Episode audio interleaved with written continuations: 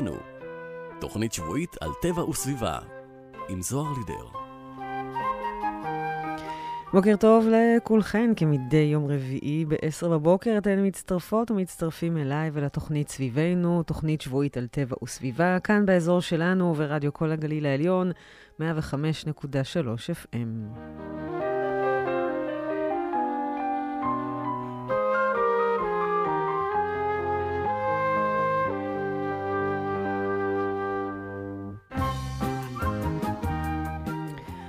ממש ממש סוף אוגוסט, אני לא צריכה להסביר את ההרגשה, ימים עדיין חמים, גם אם יש יותר ויותר סימנים של סתיו שמעודדים אותנו ודברים מתחילים להשתנות עוד בקטנה, אבל זה רק מראה שאנחנו לא תקועים במקום ויש עוד תקווה.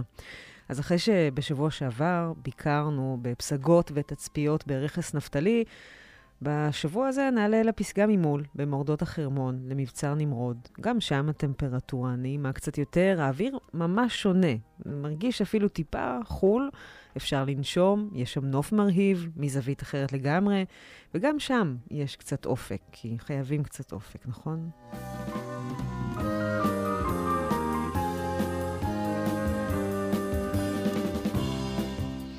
אז כשאנחנו uh, נלך ונעפיל לגן לאומי uh, מבצר נמרוד, אנחנו נגיע בערך לגובה של 760 מטרים, ונמצא את עצמנו מוקפים במצוקים תלולים. לא סתם בנו שם את המבצר הנורא. שמו הקדום של המבצר היה קלת נמרוד וקלת אלצובייבה, ככל הנראה מהמילת סביב, שזה מצוק בערבית. השם נמרוד על שם הגיבור התנ"כי, שיוחסה לו בניית ערים ומבצרים ברחבי המזרח הקדום, בין היתר גם בניית מגדל בבל. על פי אחת האגדות, שימש המבצר הזה כארמונו, ומשם היה יכול ממש להושיט את היד כדי לשאוב ממי הבניאס. ואגדה אחרת מספרת כי אללה העניש אותו על גאוותנותו והכניס לראשו יתוש שגרם לו להשתגע. ולפי המסורת המקומית, המקרה הזה קרה ממש פה, בקהלת נמרוד, או מבצר נמרוד, מצודת נמרוד. אז בואו נצא לדרך אל ההר, נעפיל למעלה, ננשום קצת אוויר פסגות.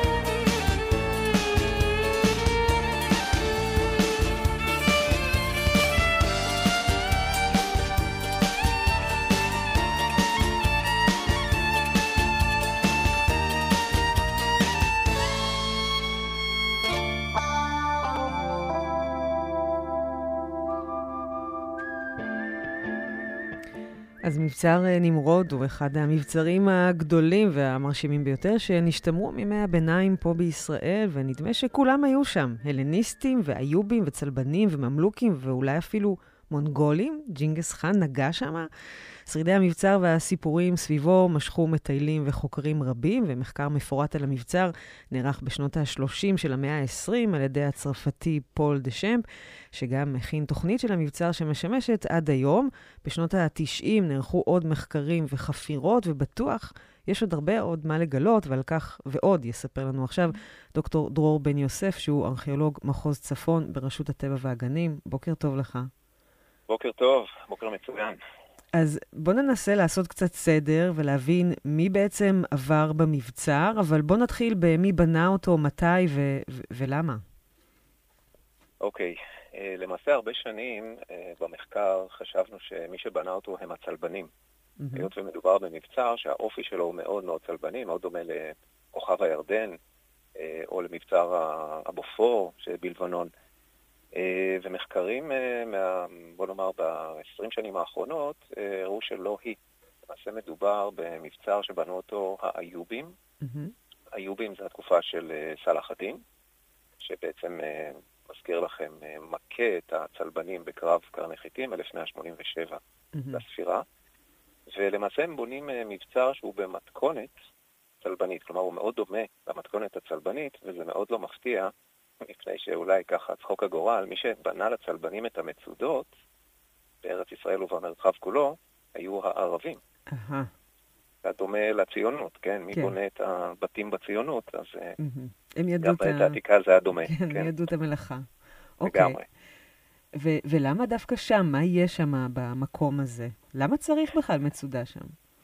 למה צריך מצודה? אני חושב שזה קשור uh, לאופיו של האדם, ואני נכנסת פה לסוגיות uh, מתחום הנפש כבר. Mm. בני אדם לא מוכנים, uh, לא מסכימים לחיות בשלום, זה קרה כך לאורך כל ההיסטוריה, לא המצאנו שום דבר ב-200 שנים האחרונות.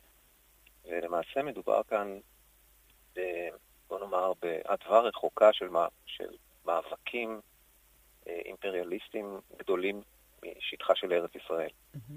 Uh, היה כאן מאבק בינלאומי, מלחמת עולם, אם תרצי, בין הגישה האסלאמית, שישבה באותה עת במצרים, לבין הממלכות שישבו אה, באירופה, ממלכות הצלבנים, כולל הקיסרים שישבו שם, mm-hmm. והם, אה, בעצם כל אחד ניסה לדחוק את רגליו של האחר. וכשיש אי הסכמות, אז שולחים חרבות ומטפסים על ההרים הגבוהים, mm-hmm. ובונים שם מצודות, ומבצע נמרוד בדיוק עונה על, ה, על הציפייה של אותה תקופה. מדובר ב... פסגת הר בגובה של 800 מטר על פני הים, אה, למרגלות החרמון. זה מקום נהדר בעצם אה, להסתתר בו ולהמתין אה, לאויב שלך שיבוא לשערים, ושם mm-hmm. תוכל לכאורה להכות אותו. יש שם איזה דרך שהולכת לאנשהו, ליד? כן, כן, כן. הדרך הקלאסית היא בעצם, בוא נאמר, בין העיר הראשית שהייתה באותה עת, נדבר על המאה ה-12-13 לספירה, היא העיר בניאס, כן? העיר פניאס, ב-T mm-hmm. צריך להיות, אבל בלשון הערבית זה שובש לפניאס, לכיוון דמשק. ולמעשה, זה היה המעצור האחרון mm-hmm. לפני דמשק. אוקיי. החשש של בעצם של האיובים היה שהצלבנים שכבר היו מוכים גם אחרי קרב קרני חיטין, יצברו כוח מחדש וינסו לכבוש את דמשק, את, ה, את התפוח הנחצף, לקטוף, ולכן שמו את המצודה הזו שם כדי לבלום בעצם את הניסיונות הללו ולמנוע מה, אה, מהנוצרים אה, להשתלט על המרחב כולו. אוקיי, okay, אז אמרת שהאיובים אה, אה, בנו את המצודה, קראתי שזה גם היה באמת על, על ידי קרוב משפחה כנראה של סאלח א-דין, והבנתי שהם בנו את המצודה ממש יחסית מהר, אבל היום אנחנו יודעים שמדובר על מצודה די גדולה, אה, שגם הרחיבו אותה אחר כך, אז מה בעצם קרה אחרי שהיא קמה שמה בתוך כמה שנים בודדות? אוקיי, okay, אז זה מתחבר לפתיח שלך, ציינת את התקופה ההלניסטית. הייתי מוסיף אולי, כן, או סימן שאלה, אה, שאולי יש שם שרידים מן התקופה ההלניסטית. יש מחקר, אגב, גיאולוגי, לא ארכיאולוגי, שגורס שחלק מהאבנים האדירות, שמשקלן אה, מגיע לעשרות טונות, mm-hmm. שהעלו אותם עשרות מטרים לגובה, אה, שהיסוד, הגרעין הקדום הזה הוא בעצם הלניסטי. מה טוען אותו מחקר של דוקטור מרגלית? הוא אומר, שימו לב לסדקים ולשברים שנוצרו בקירות בעקבות רעידות אדמה שפקדו את ארץ ישראל, שתיים מאוד מפורסמות בשנת 749 ו-1202 לספירה, תקופה, נגיד, אסלאמית וצלבנית, ויש סדקים באותם קירות. הווה אומר שכבר היו במקום בזמן רעידות האדמה. Mm. זו הדרך שלו לבסס את ההצעה שמדובר במבצר קדום יותר מן התקופה האסלאמית. ההצעה הזאת יש לה הרבה קשיים, כיוון שלא מצאנו שרידים ארכיאולוגיים בשטח, כלומר mm-hmm. כלי חרס או מטבעות מהתקופה האמורה. זה נשאר בגדר הצעה. אז כאמור, בוודאות המוסלמים, אה, יש להם טקט, כן, זה הטקט האחרון של הבנייה. Mm-hmm. יכול להיות שהוא ארך באמת שנים בודדות, אבל יכול להיות שהם כבר ישבו על גרעין קדום של מבצע, והיה להם רק אה, עניין להשלים אותו, להגדיל ולהרחיב אותו. כן. ומה עם ג'ינגס חאן? הוא באמת היה פה? כן, היה פה אחד כזה בשנת 1260. זה לא יאמן מה שקורה במדינה הזאת. שנייה אחת אה, לא שם לב, יש פה איזה מלחמת עולם שמתגבשת.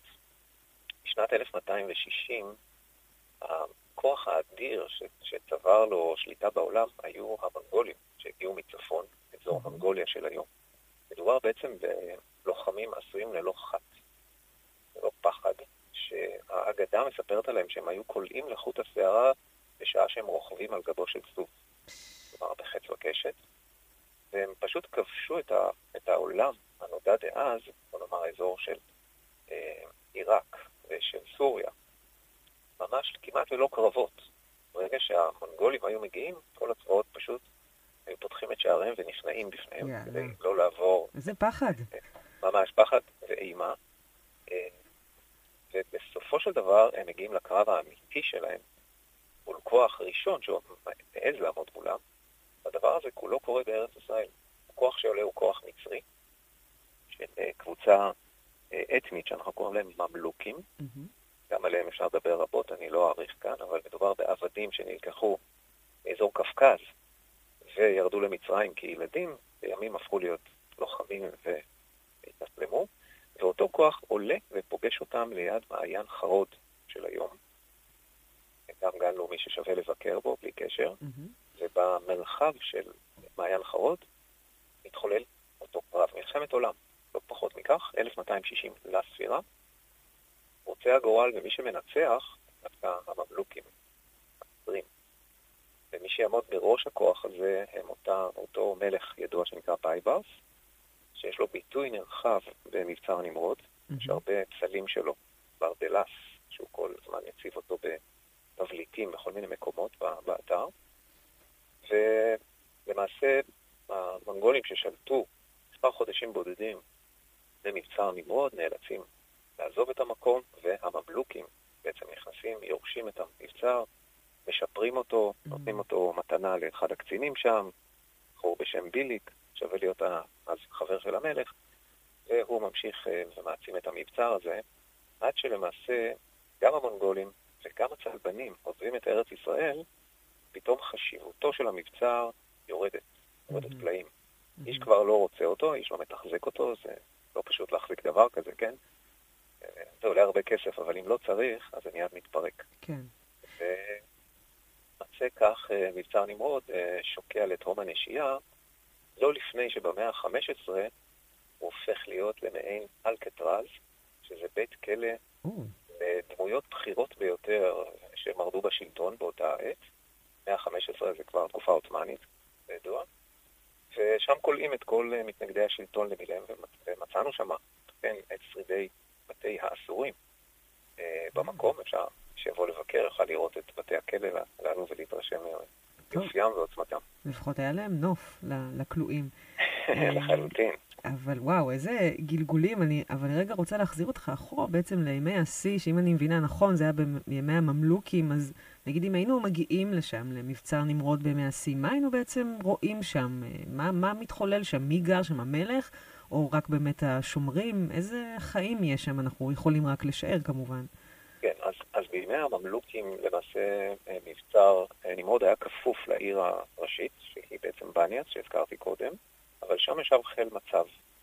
אה, ככל הנראה היה שם ביליק, אותו נאמן שלטון, נאמנו של בייברס, המלך, שבכלל ישב במצרים, והוא בעצם מקים שם לעצמו מעין אחוזה. זאת אומרת, היו לו שם משרתים, מצאנו שם אפילו שירותים צמודים בתוך בתי האמידים שהתגלו שם. אה, הוא בוודאי ניהל את העניינים אה, הכלכליים שקשורים למסחר ולאורחות עלים שהיו בתנועה שבין אה, ארץ ישראל לדמשק, היה גובה מהם מיסים וכולי. היה מספק שירותי שמירה למרחב, חקלאות. כלומר, ממש נטמע בתוך החיים של כל המרחב וכל האזור, והופך להיות מעין כפר קטן. התחיל להתפתח, ולאו דווקא עומד כל היום ונשען על חרבו ועל כידונו וממתין לאויבים שבשער. כלומר, mm-hmm. מהר מאוד המציאות חזקה מכל אירועים פוליטיים כאלו ואחרים, ואנשים לחיות, להתפרנס. כן. זה מה שקורה שם בעצם. מנהלים שם חיי יום-יום. שגרה. שגרתיים, כן, וכיפים כנראה מאוד למי שמקורב לשלטון. בהחלט, זה תמיד טוב, כנראה, כן. עד היום. Um, um, הזכרת את רעידות האדמה. הם לא החריבו את המקום? יש סימנים שעדיין אפשר לראות אותם עד היום? כאמור, ציינתי את זה שהנושא הזה שנוי במחלוקת, אה, ומרבית החוקרים אגב לא קיבלו את התזה שמדובר mm. באמת בשלב אה, קדום שכזה, אבל שרידים לאותן רעידות אדמה יש לנו בשפע בארץ ישראל. אני אזכיר את הדוגמה הקלאסית, מי שמכיר את אה, סוסיתא. לא, התכוונתי לשאול אם יש במבצר נמרוד שרידים לרעידת כן. אדמה. כן, אני אומר שכן. יש שם שרידים, אבל הדבר נתון אה, במחלוקת. אה, כלומר, אפשר... אוקיי. מישהו יציע שזה בכלל קרה בשלב הרבה יותר מאוחר, כן? כי 아. אה. רעידות אדמה נמשכו בארץ ישראל, כל מאה שנה כידוע יש לנו פה רעידה מאוד מאוד משמעותית. Mm-hmm. ויכול להיות שהרעידות שמייחסים לשלב הקדום הן למעשה מאוחרות יותר. הבנתי. אוקיי. כן, אמרתי שזה נשען על גיאולוגיה ולא בהכרח על אסטרולוגיה. כן. אבל אז... את יודעת, אי אפשר שלא להזכיר, כן. ברשותך, כן, כן. את uh, מרק טוויין, שנוסע בארץ שם. ישראל, בהחלט, בשנת 1867, הוא מטייל לו בארץ ישראל. אגב, יש לו אכזבה כבירה מארץ ישראל. Mm-hmm. הוא אומר שאלמלא התנ"ך, נהר הירדן הוא סתם נחל שלא יצלח לשייט, כן? כי הוא גדל שם וחשב שנהר הירדן זה כן. המיסיסיפי. סליחה באמת. וקצת התאכזב, אבל שימי לב מה הוא כותב, ואני מצטט, על מבצר נמרוד, הוא אומר, זהו ככל הנראה תל החורבות הנהדר מסוגו בעולם. Yeah. כך כותב מרק טווין הציני, שבאמת בכל מקום הקטין את ארץ ישראל, שם הוא מאוד מגדיל. קיבלנו מחמאה. ו... ורוצה הגורל, ובדיוק מאה שנים אחרי מרק טווין, ב-1967, הגולן עובר לידיים ישראליות. Mm-hmm. כן, ובעצם הופך להיות uh, די מהר גן לאומי, ברשות הטבע והגנים, ומבקרים בו עשרות אלפי כן. מבקרים בשנה. אז באמת לסיום, רציתי לשאול אותך, אם אנחנו נבוא היום אה, מכל הפאר, ההוד, הדר והסיפורים, אה, מה אתה ממליץ לנו על נקודה אחת אה, שלא לוותר עליה בביקור שלנו? וואו, זה כמו לשאול אותי מי מבנותיי אני אוהב יותר. זה לא פייר, אני יודעת. כן, סיבכת אותי. בכל זאת, אמ, שאלה באמת באמת טובה. אני הייתי הולך אה, לחצר הארמון של ביליק. אתה רואה שם את, אה, את כל הסידור ואת, אה, את השירותים שציינתי קודם, mm-hmm. ואת בתי mm. העמידים ואת השערים האדירים, mm-hmm. בעצם שמגנים על גרעין המצודה. מביט לעבר הנוף של נחל גובתה, שחולף לו מתחת, ואומר לעצמי, וואו, mm-hmm. כמה יפה לחיות במקום כזה. כן. אל תדאג, אנחנו נבקר גם בעוד מקומות, אבל ניקח את ההמלצה שלך גם בתוך uh, מצודת uh, נמרוד. דוקטור דרור בן יוסף, ארכיאולוג מחוז צפון, רשות הטבע והגנים, תודה, אנחנו באמת נלך לבקר. בבקשה, להתראות. ביי ביי.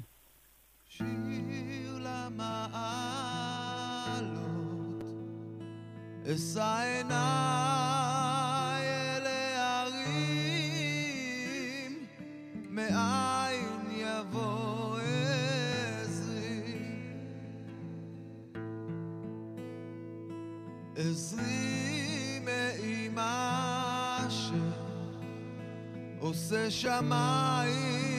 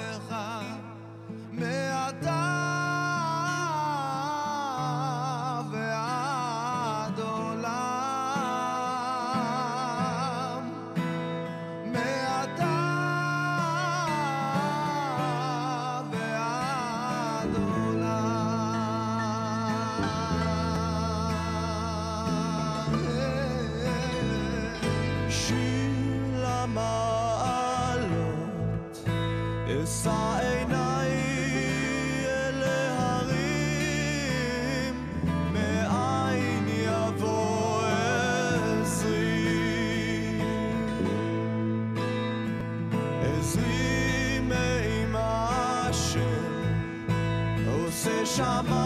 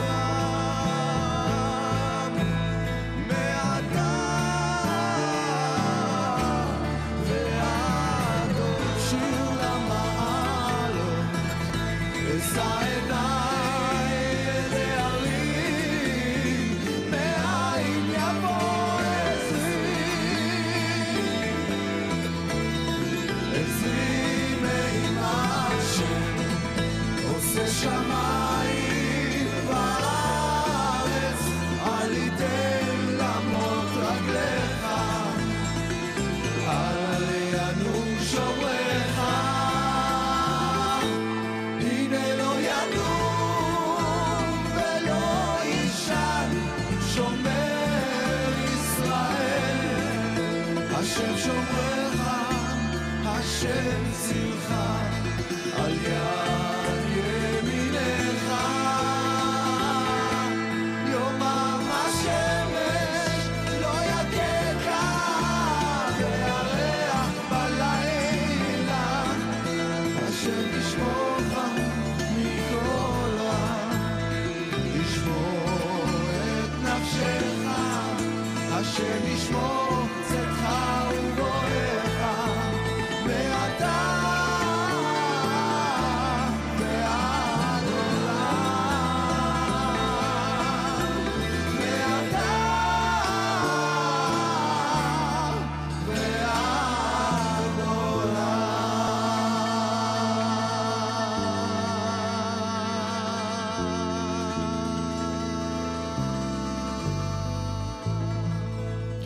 כמו ששמענו עכשיו מדוקטור דרור בן יוסף, המבצר, אה, מצודת נמרוד, אה, ננטשה בתקופה העות'מאנית, אחרי שהייתה שם בית אה, אסורים.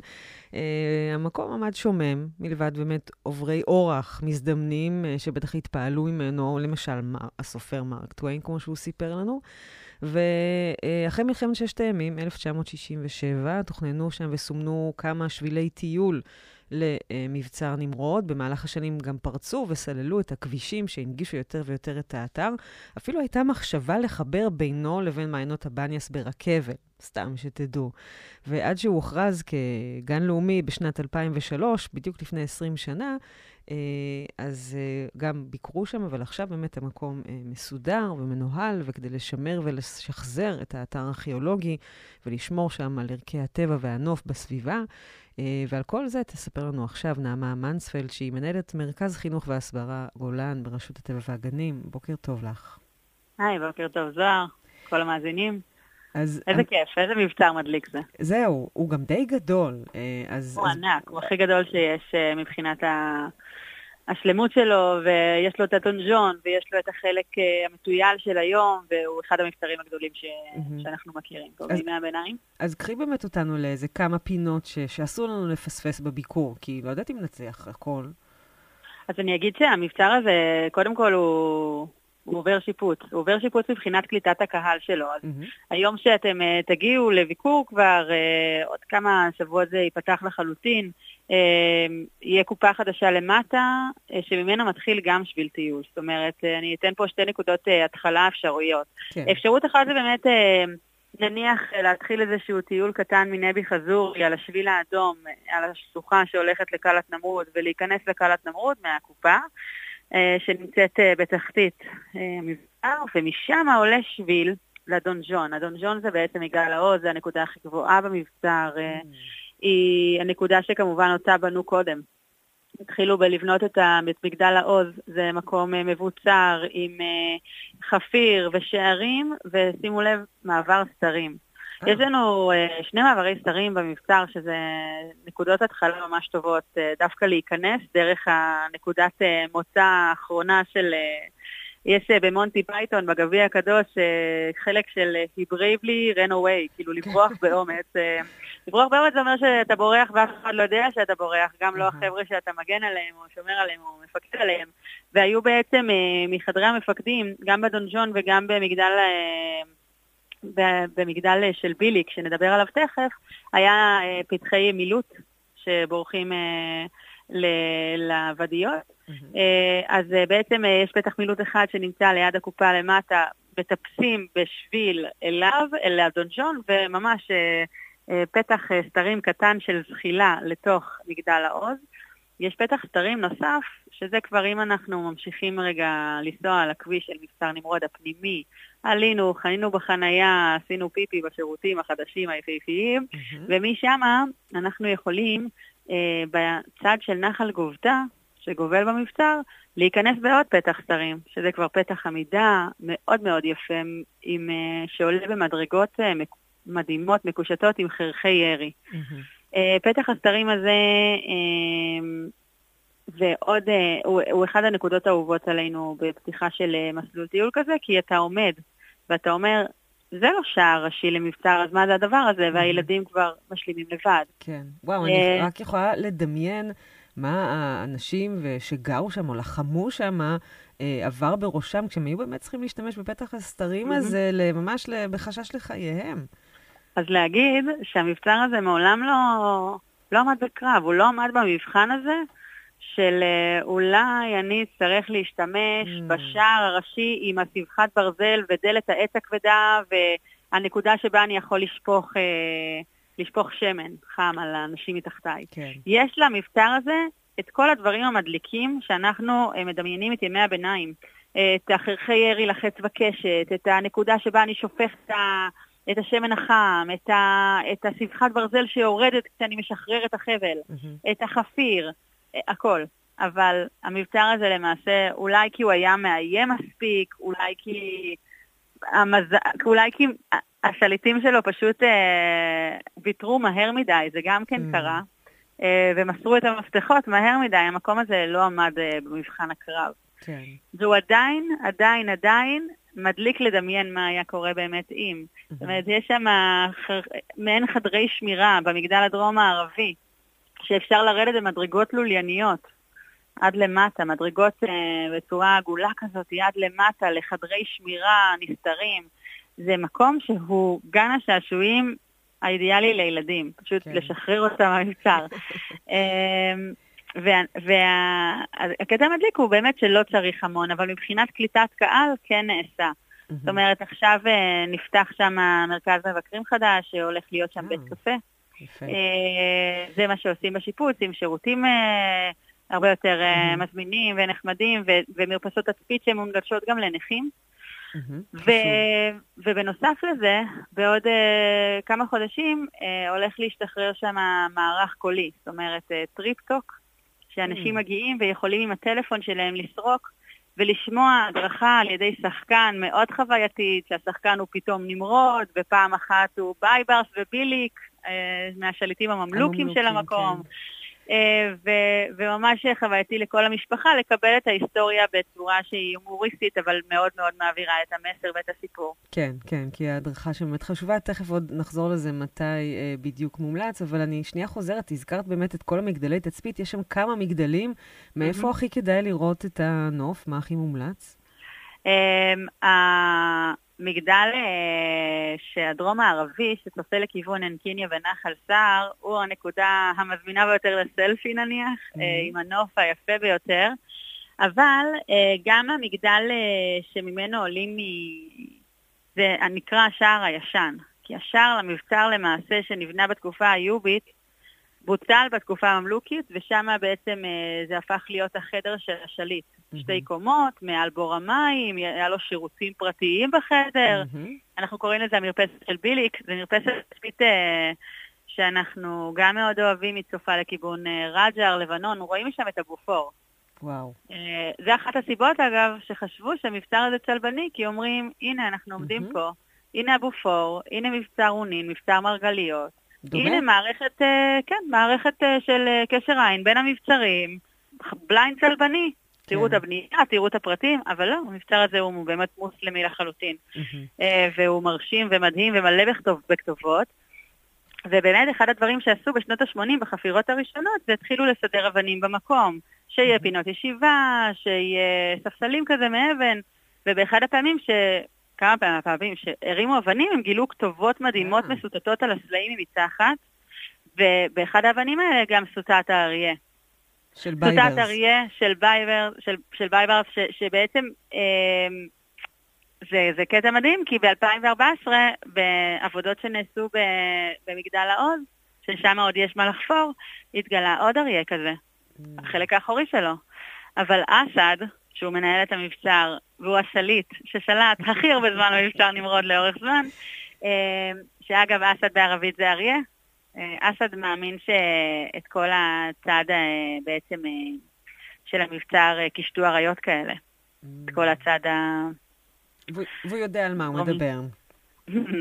כן, אסד כילד בעצם הסתובב שם במבצר, והוא השתתף אה, ככבר אה, בן אדם בוגר בחפירות, ובסוף אה, התחיל לעבוד שם וקיבל את הניהול. וזה מדהים אה, לראות ככה את המקום איתו. יפה, יפה, מאוד מחובר. אה, חוץ באמת הסיפורים וההיסטוריה, יש שם גם אפילו טבע וחי. זה נכון שיש נכון. סלמנדרות, שזה מין בסכנת. הכחדה בתוך. בתוך המצודה? ועטלפים. כן. ספרי לנו על זה. המקום הזה, קודם כל, אה, הוא גן לאומי, אבל אנחנו ברשות הטבע והגנים, אחרי החיבור שהיה כמובן בין רשות הטבע, רשות שמורות הטבע ורשות הגנים הלאומיים, אנחנו עובדים אה, ביחד גם על אה, שימור וגם על אה, פיתוח. זאת אומרת, אנחנו רוצים גם לפתח מקום, אבל גם לשמר אותו. וגם בגנים לאומיים, שהתפקיד שלך הוא כביכול לשמור על אבנים, אנחנו רוצים לאפשר גנים לאומיים שומרי טבע, כן. לרסס פחות, לאפשר למינים מקומיים לפתוח, כי אנחנו בעצם שומרים על תא שטח מאוד מאוד ערכי וחשוב. ובמבצר נמרוד יש לנו בור מים עצום, יפה, שהיה אה, עם, אה, עם ממש טיח על הקירות, רואים שם את הטיח, והוא היה מקורה. התקרה כבר לא קיימת. והיה מדרגות שיורדות אל בור המים, אבל והבור מים הזה היה סגור, אבל הוא נפתח אה, במאה ה-20 על ידי רועי צאן. פשוט אה, פערו חור כן. בקיר אה, בור המים כדי שהכבשים שלהם יוכלו להיכנס ולשתות. אז מהבור הזה, אנחנו כמבקרים היום יכולים להיכנס ולהציץ אל בור המים, שמכוסה בעדשות מים, אנחנו בעד עדשות מים, כמובן, כי הצמח. זה מונע מ...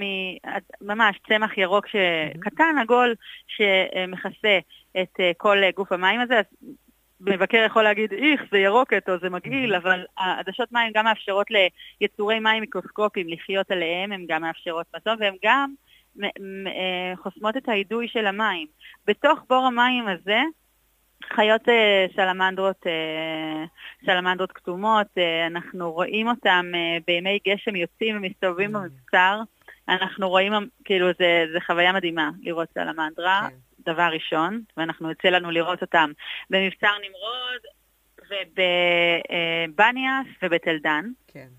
אה, ו- ויצא לנו גם אה, להציל שם סלמנדרה שנפגעה. אה, זה קרה, ואסד לקח אותה לתל דן, לאיתן, המנהל של תל דן, שהוא ממש טוב בלילד סלמנדרות, זה כבר סיפור לפרק אחר. אבל יש לנו גם uh, בתוך uh, מבצר נמרוד גם עטלפים, יזנובים, mm-hmm. שאנחנו בעצם uh, גם uh, סוקרים אותם כל שנה ביולי, סופרים כמה יש, האם השתנו המינים. הם נמצאים במגדל היפה, uh, רגע, הם נמצאים בשירותים. אה. יש שם שירותים אה, מימי הביניים, כן? לא כן, איזה כן. משהו פעיל, אבל הריח אותו ריח כרגע, בגלל שהטלשים משתמשים בו. אה, ויש שם זנובים מקסימים, מדהימים, שנמצאים במגדל היפה, זה מגדל שמירה ממלוכי. וחלק מהם גם נמצאים בחדרי השמירה של המגדל הדרום הערבי, ובלילה לראות אותם יוצאים ומסתובבים במבצר. חוויה מדהימה, ובנוסף לזה כמובן חזירי בר, שועלים ותנים. הם דיירי הקבע. כן, אנחנו רואים את הגללים שלהם בבוקר, גם דורבנים. כן. יפה. אז אה, כל הדברים האלה, הבאמת נפלאים שסיפרת, דורשים באמת קצת הסבר וקצת הדרכה. מתי אפשר אה, להגיע, לקבל הדרכה, לעשות איזשהו סיור במקום? מה העונה המומלצת? מתי פתוח? רגע, אנחנו ב... העונה המומלסת אגב, היא כל השנה, פשוט נעים שם. מה, גם בחורף? אז אולי בספטמבר טיפה קר, נכון, אבל כן. בחורף יש שם סיכוי לשלג, שזה חוויה אה... מטורפת לראות את מבצר נמרוד בשלג, נכון, ממליצה. נכון. וגם, דווקא בחורף, דווקא כשקר, אנשים יורדים מהחרמון ואנחנו מאפשרים להם ליצור חוויה משלימה. הרי הם מגיעים mm. לחרמון נורא נורא מוקדם בבוקר, ועד שהם יורדים למטה אנחנו מציעים להם לבוא לסיורים מודרכים. זה יהיה לנו בחורף, כן. ינואר, פברואר ומרץ. אבל עד אז אנחנו עושים הדרכות בחגים, בראש השנה, ובסוכות אנחנו עושים הדרכות, אנחנו מפרסמים את זה. אפשר לכתוב מבצר נמרוד בגוגל, להיכנס לדף, ה... לדף האתר ברשות הטבע והגנים mm-hmm. של מבצר נמרוד, ולראות מתי יש פעילויות. אנחנו בראש השנה ובסוכות נעשה שם הדרכות. אה, של אה, מורי דרך מוסמכים שידריכו שם, ובנוסף לזה הדרכות חורף, אה, דווקא בהדרכות חורף, ולקראת האביב אנחנו רוצים להתחיל שם בסיורי לילה. נהדר. שזה חוויה ממש מרגשת. ממש, בערב, לצפות על העמק mm-hmm. מנצנץ באורות. נכון, לראות את האורות, בדיוק. אז uh, טוב, אז לס... אם, את, אם אני מבינה נכון, את אומרת ביקור פעם אחת בכל עונה, פשוט נעשה את זה ככה. זה יסגור. בטח, ארבע פעמים בשנה, וזה... יפה. תודה. אז נעמה מנספלד, מנהלת מרכז חינוך והסברה גולן ברשות הטבע והגנים, תודה לך על ההמלצות. נבוא, נבוא לבקר. תודה רבה, ניפגש. ביי ביי. להתראות.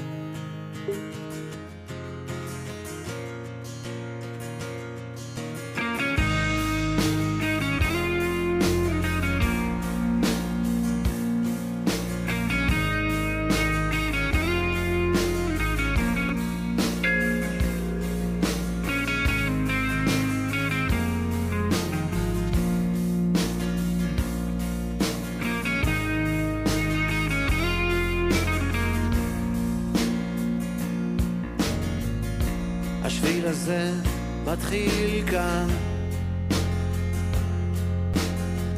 בין סניף בנק למעיין. לא סלול, לא תמיד מסומן.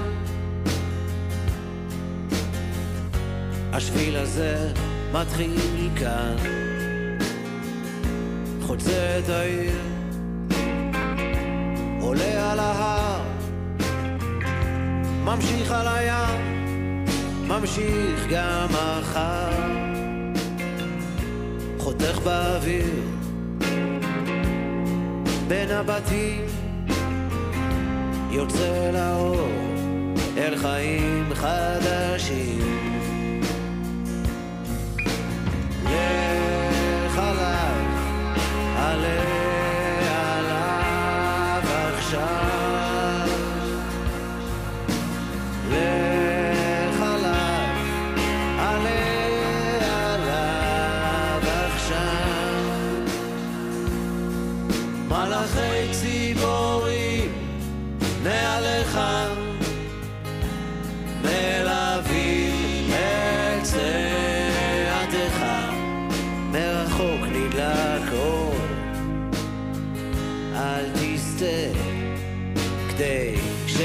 לחזור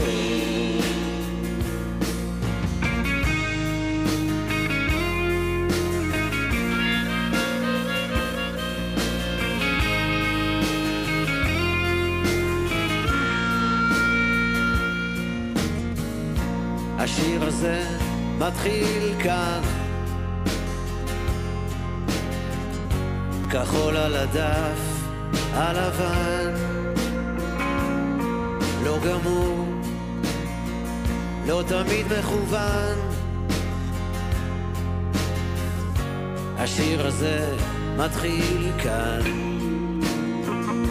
חוצה את העיר עולה על ההר ממשיך על הים, ממשיך גם מחר,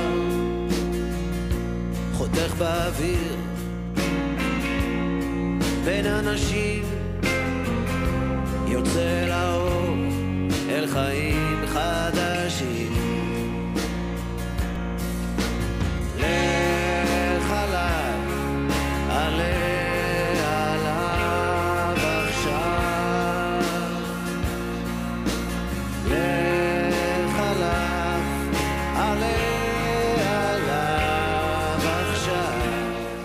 אחרי שדיברנו על אה, מבצר נמרוד, זה ממש עשה לי כבר את האווירה ואת החשק ואת האוויר הצלול והקריר הזה שם במורדות החרמון.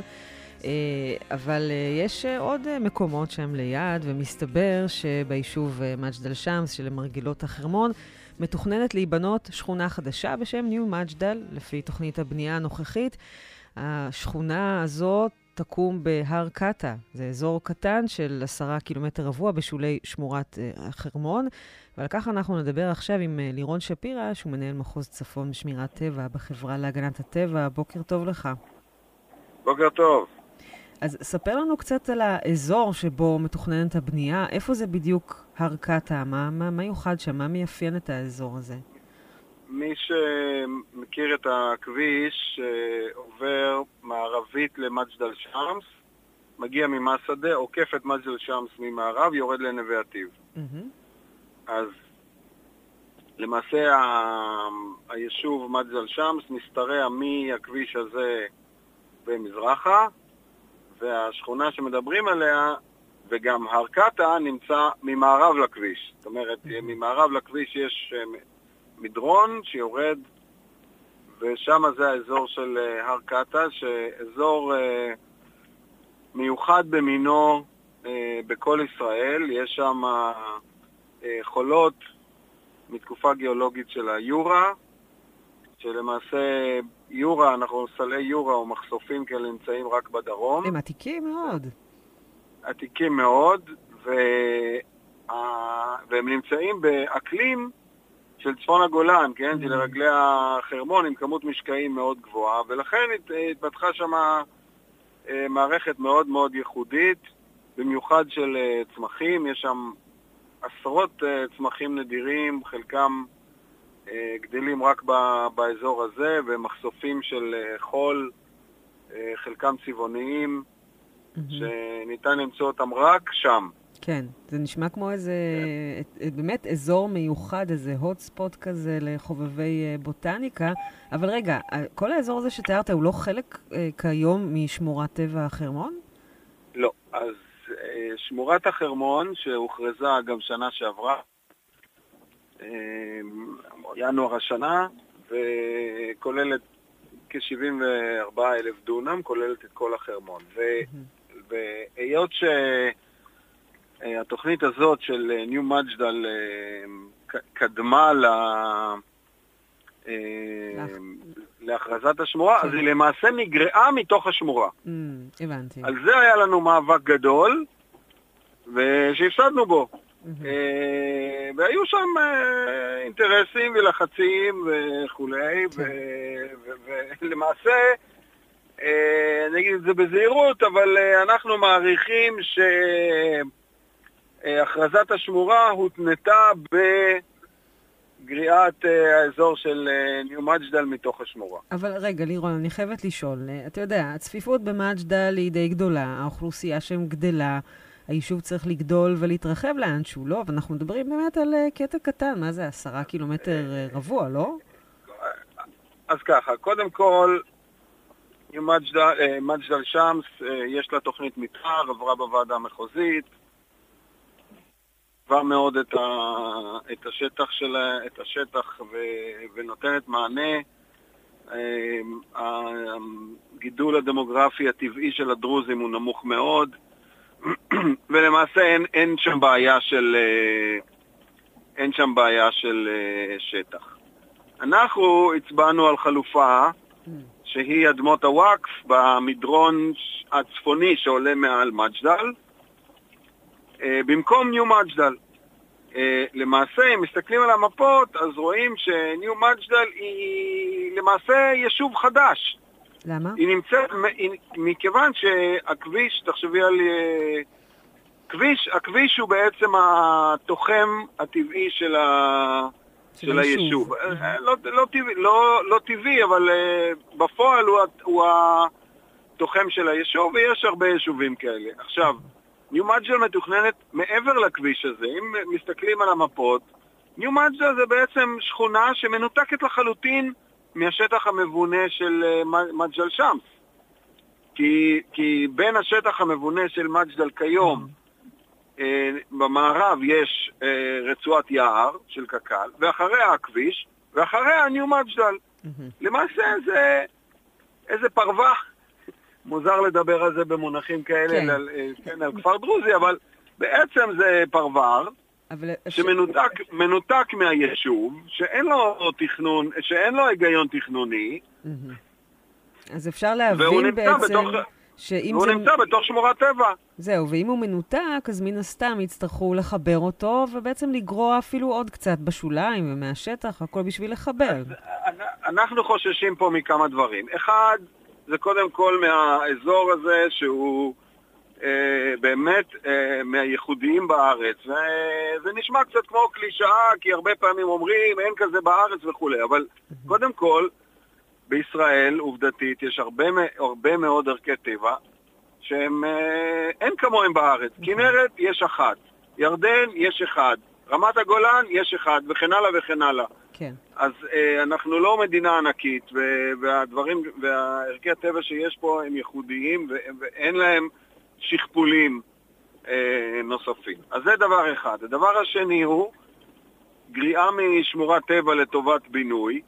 הדבר השלישי הוא שכמו כל פיתוח, פיתוח, הדינמיקה שלו היא להתרחב.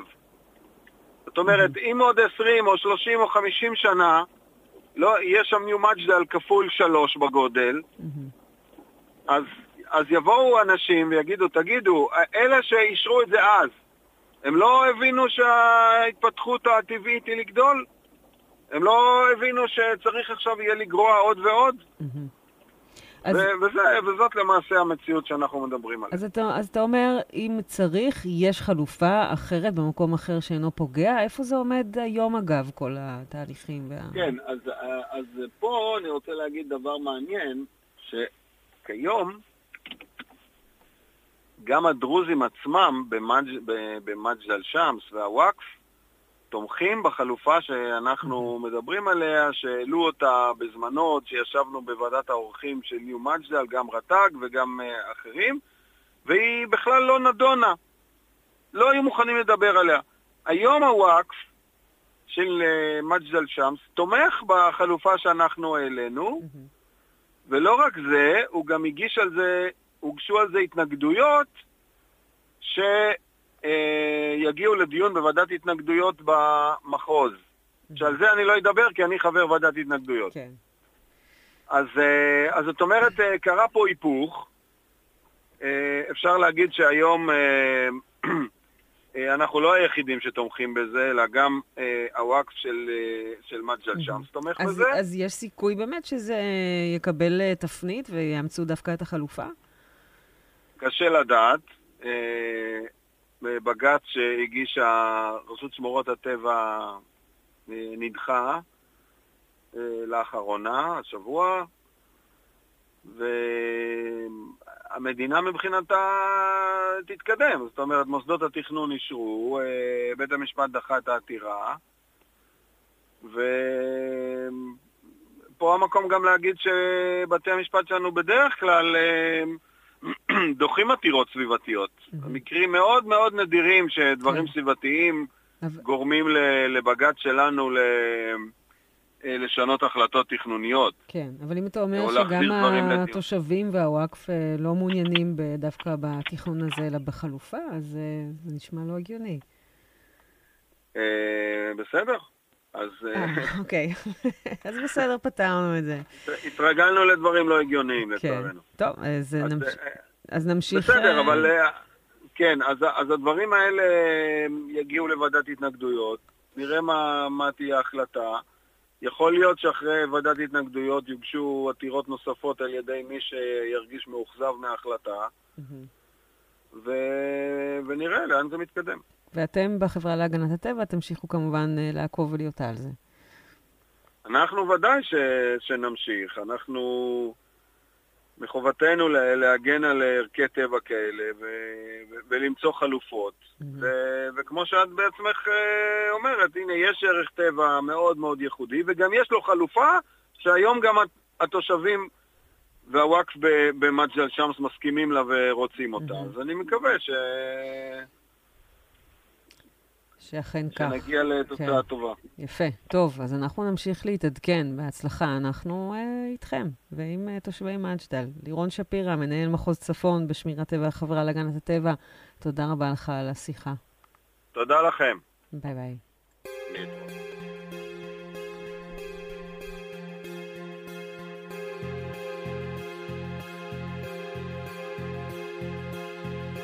לא תכננתי שיר פרידה, אבל נותרתי בפסגה, לבד.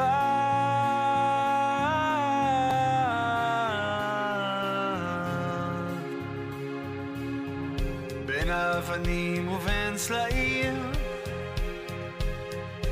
אלף שלוש מאות מטרים. מעל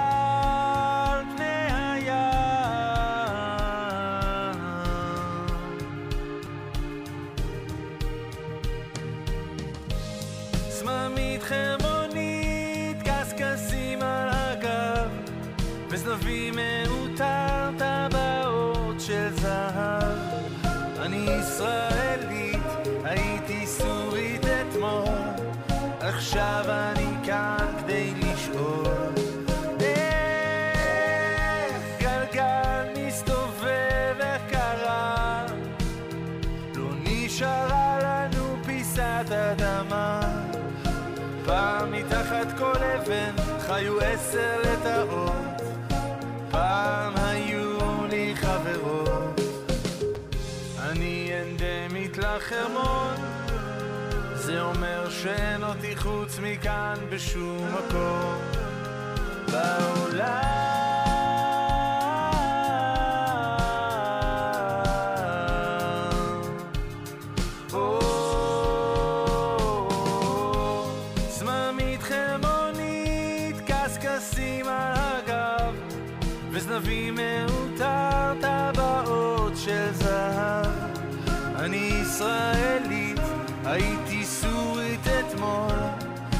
עכשיו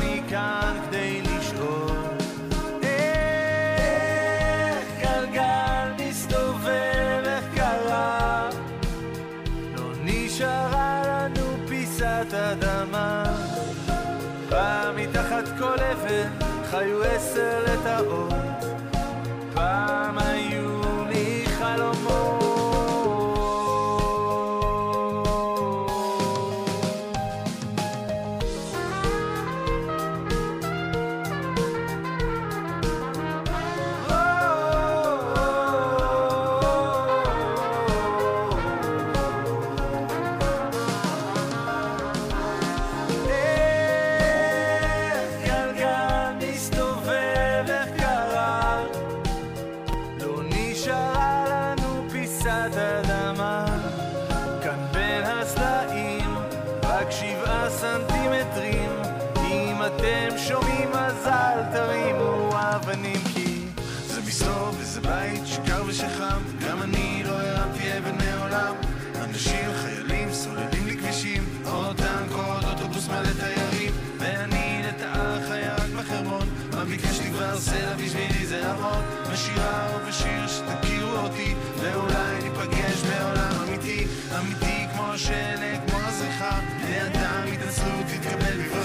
Set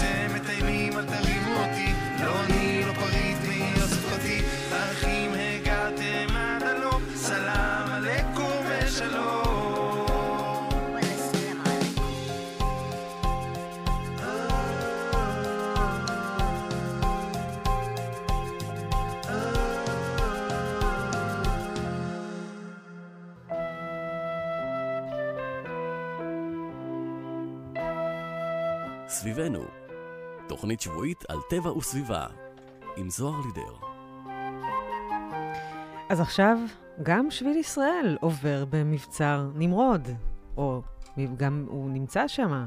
צוות uh, סימון שבילים של החברה להגנת הטבע סיים ממש בימים אלה את הסימון של שני מקטעים חדשים של שביל ישראל, בין תל חי לחרמון, באורך 38 קילומטרים, בסיוע עיריית קריית שמונה, המועצות האזוריות גליל עליון, מבואות חרמון וגולן, קק"ל, רשות הטבע והגנים, צה"ל וקרן שוסטרמן. הנה, נתנו קרדיט לכולם. המקטע הראשון מכיוון צפון מתחיל בקופות אתר החרמון ויורד אל עמק החולה ולתל חי. שם נפגש התוואי החדש עם המשך שביל ישראל שמטפס על רכס רמים וממשיך דרומה. אז במקטע החדש השביל יורד מהחרמון לנווה עתיב, משם לנבי חזורי, וממשיך בשלוחה עד למבצר נמרוד. כמובן ששביליסטים מוזמנים להיכנס לגן הלאומי בתשלום, ואחרי הביקור יש גם שביל שעוקף את המבצר מדרום, ויורד למטה עד למעיינות הבניאס.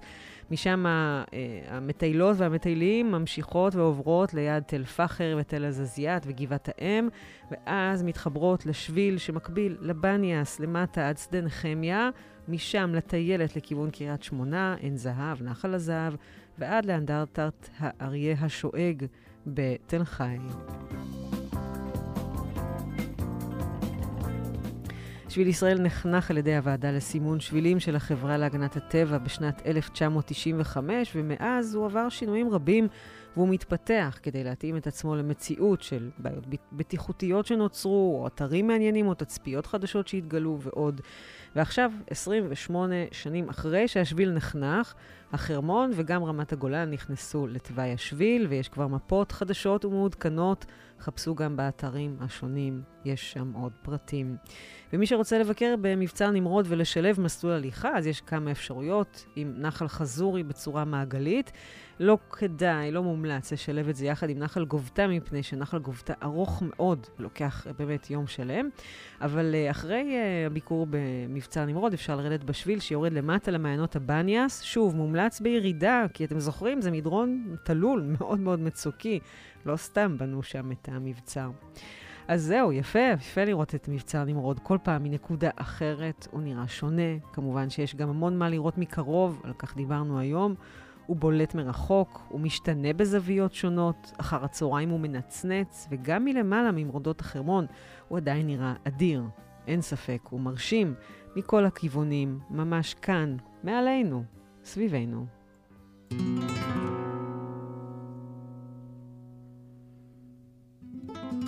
עד כאן להיום בפסגה של מבצר נמרוד. אני זוהר לידר, נפרדת מכם ומעוד תוכנית של סביבנו עד ליום רביעי הבא, עשר בבוקר, כאן ברדיו כל הגליל העליון. את התוכנית הזו ואת הקודמות אפשר למצוא ב Mixcloud ואפילו ב Spotify. אז לכו, תעפילו, תנשמו אוויר פסגות עם מבצר נמרוד. thank you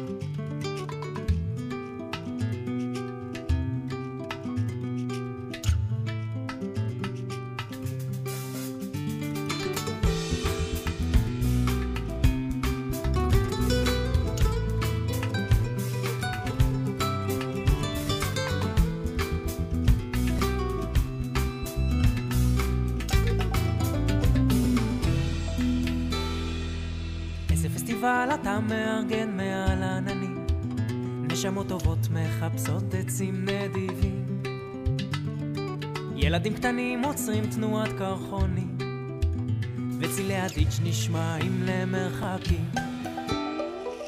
להטוטנים אוחזים בזנבות של ברקים, מעגל מתופפים ממחזר ניפוץ רעמים. ציפורים שרות את המילים שאתה כבר מכיר, למוזיקה שממית של קולות דולפינים.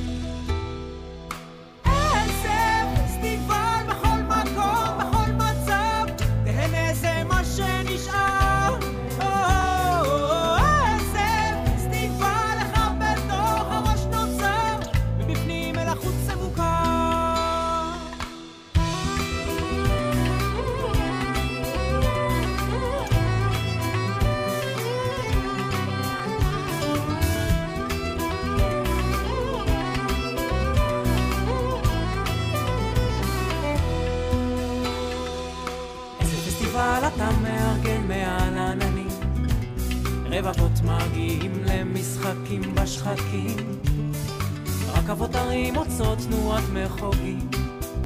במקום כוכבים תארגן זיקוקים. איזה פסטיבל אתה מארגן מעל עננים שפה העניינים הם אותם העניינים. הכאב מהיר הוא חד עוקץ ואינו מרפא ומזכיר שיש פסטיבל שצריך לארגן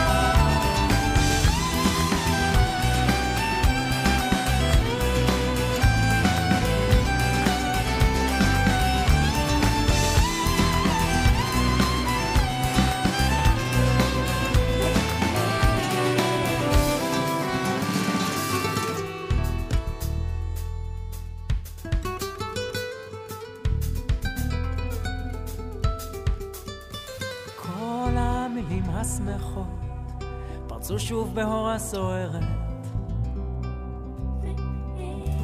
עם שחר הלילה נמלט מפסגת החרמון הזוהרת.